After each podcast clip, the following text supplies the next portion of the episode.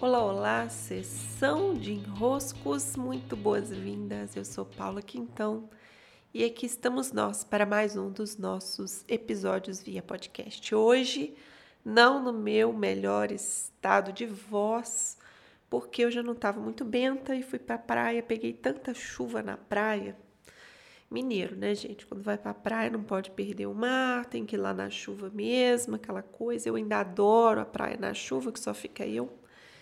Então, a minha gripe piorou um pouquinho. Paciência com a minha voz.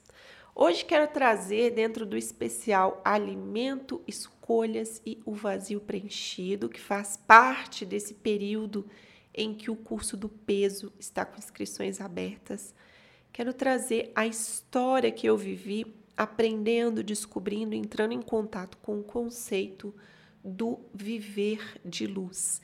Talvez vocês já tenham ouvido falar, ou talvez você nunca sequer tenha ouvido falar, mas hoje eu vou contar um pouquinho aqui e vou dizer a vocês, tal qual meu amigo e então companheiro Herbert me escreveu há cerca de 10 anos, quando ele me enviou o livro sobre o jejum curativo. Em anexo a um e-mail, ele escreveu assim: leia com a mente aberta, tenha a mente aberta. E eu abri aquele anexo e li aquele livro sobre. Ainda não era um livro sobre o viver de luz, era um livro sobre o jejum curativo. Naquele livro, o autor explicava, e não me peçam o nome do autor, talvez o Herbert tenha, eu realmente não vou me recordar, não tenho mais esse livro.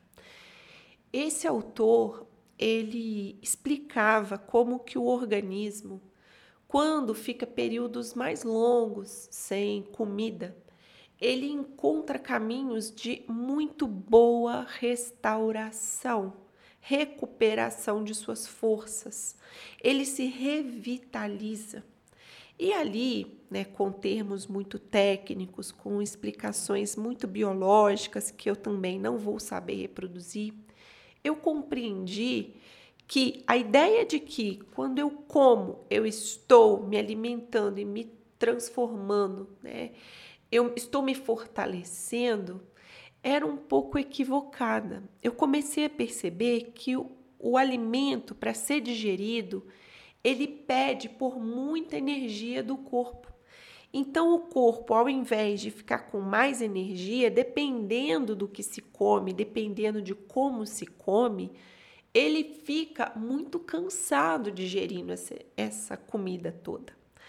Então, aquilo já me fez perceber que lá pelos idos de 2012, né, que a forma como eu me alimentava não necessariamente tinha que ser uma forma, né, como vem, né, a vovó diz, né, comer bastante para ficar forte. Era diferente disso. Era é melhor saber escolher o que vai comer, talvez comer até menos quantidade, para o corpo ter tempo, ter, ter dispensar energia sem ser tão grande assim, para não só digerir, mas se apropriar do que precisa daquilo que vem do alimento. Porque dependendo, o processo pode se tornar tão árduo que o corpo fica mais cansado, graças a ter comido, do que a não ter comido. E pela própria minha própria experiência, eu via que realmente era assim, né? Quando eu comia muito no almoço, eu tendia a passar a tarde muito cansada, muito pouco produtiva. Se tinha sido um dia que eu comi mais ao longo do dia, minha noite de sono era mais pesada, mais tensa, até os pesadelos né, costumavam vir mais nesses dias. Então, para além do jejum curativo, eu fui estudar os livros sobre viver de luz. E aí há alguns autores, né? Se vocês buscarem, vocês vão encontrar Jasmine, tem o Oberon, que é um brasileiro, tem vários outros, né? Eu já dez anos depois que eu tive acesso a esse conteúdo, hoje já é muito mais divulgado. Mas o que acontece? O viver de luz, ele é muito, assim, às vezes, né? Manter a nossa mente aberta é difícil, por quê? Porque a gente já está condicionado a dizer é assim que a coisa funciona. E eu, Paula, tenho uma facilidade de falar: opa, peraí, o que estão dizendo aqui? O que, que é isso que estão explicando aqui? Eu não me choquei com aquilo. Eu só fiquei muito, muito, muito, muito curiosa com o fato de estarem me contando que era possível se alimentar de luz. Não só produzir o próprio alimento através da glândula pineal, mas também a própria água do corpo. Os relatos que havia naqueles estudos, naqueles livros, em alguns chats também, alguns fóruns, era que a luz, ao entrar pela pineal, produzia no ser humano um processo mais avançado ainda do que uma fotossíntese. E esse processo alimentava o corpo com prana. Então eu achei aquilo o máximo. Falei, o que, que eu preciso fazer para experimentar por conta própria? Só que é muito curioso, né, que quando chegam com uma informação nova, a nossa postura costuma ser de dizer assim: isso não existe, isso não, não acontece, e foi assim, né? Na época, né, meus amigos, meus conhecidos, meus familiares tinham essa forte tendência de dizer: isso não existe, isso não existe. Mas, gente, calma. E se existe? Qual que é o problema e se existe? Né? Não é com argumento que você vai contradizer isso, é testando. Que tal colocar o corpo um pouquinho na direção dessa verdade? Não estou dizendo fica aí sem beber água, fica aí sem comer, vê o que, que acontece. Mas talvez pesquise um pouco, lê um pouco. E eu fiz isso. Né? Eu comecei a estudar, eu vi que havia um processo um processo em que as pessoas iam tirando a comida aos poucos, passavam a tomar mais líquido, depois de tomar mais líquido, uma dieta mais líquida por um tempo, ficavam dias sem beber água e sem comer.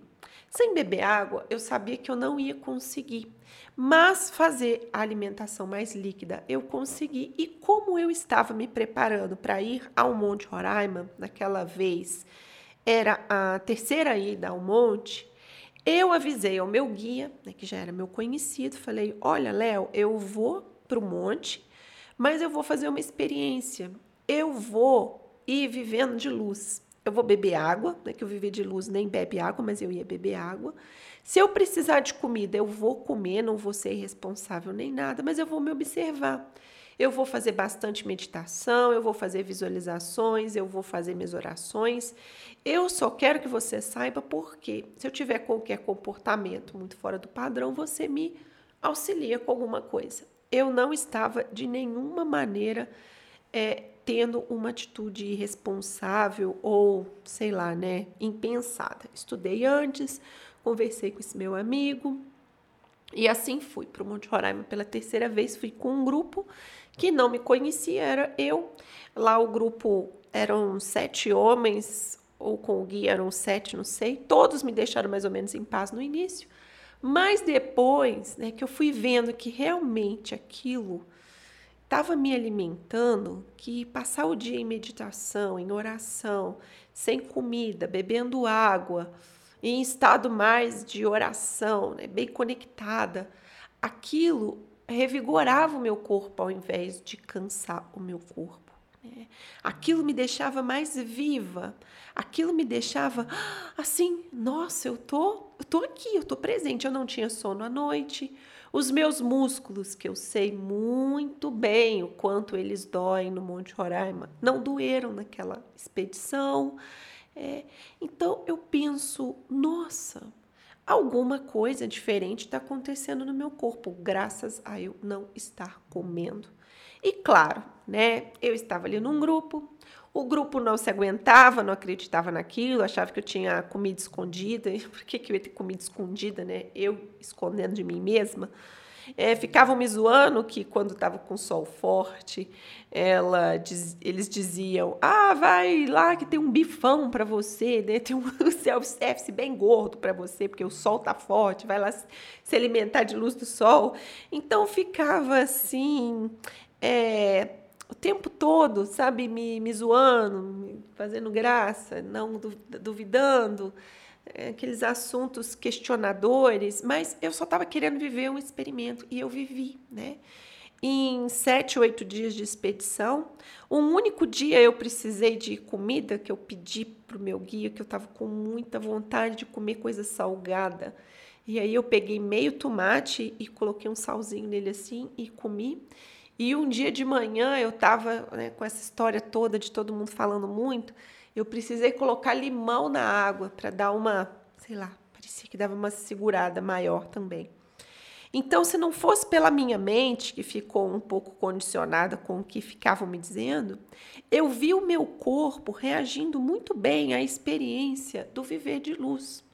É, não vivi de luz como é, por exemplo, nessa imersão que o Oberon faz é de 21 dias, não foi assim tão drástico, mas eu vi o meu corpo muito privado de comida, não sentir fome, porque eu não estava ali fazendo dieta, eu não estava ali fazendo aquilo para ficar magra nem nada disso. Percebam que eu estava trazendo o alimento por outras fontes e eu vi que, opa, peraí, tem alguma coisa diferente acontecendo no meu corpo, porque se dependesse só dele se alimentar e ficar bem vivo, eu tô vendo que alguma coisa a mais ele está trazendo para sentir tanta vitalidade.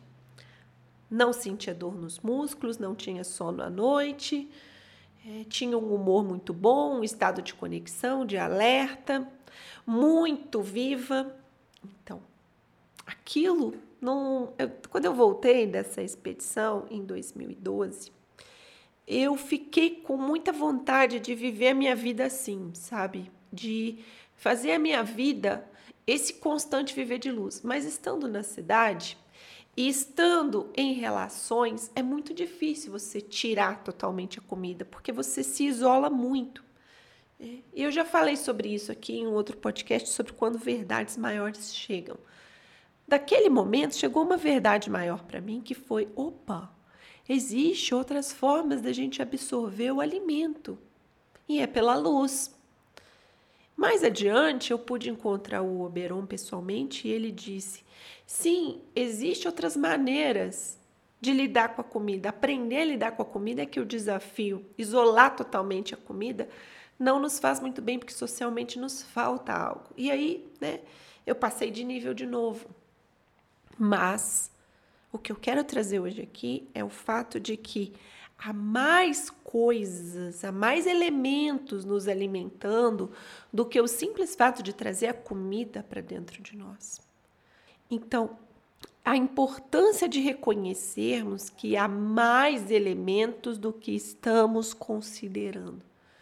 É isso que me faz trazer aqui esse, esse conteúdo de hoje. Há mais elementos do que estamos considerando como alimentos como aquilo que forma o nosso corpo, a nossa vitalidade, esse nosso entusiasmo para viver, essa comida que nos compõe e que nos faz, nossa, eu estou aqui, estou pronto para a vida, a mais aí do que estamos acostumados a saber. Como diz meu amigo, então companheiro Herbert, mantenha a mente aberta. Sim, meus caros, minhas caras, grande beijo, abraços e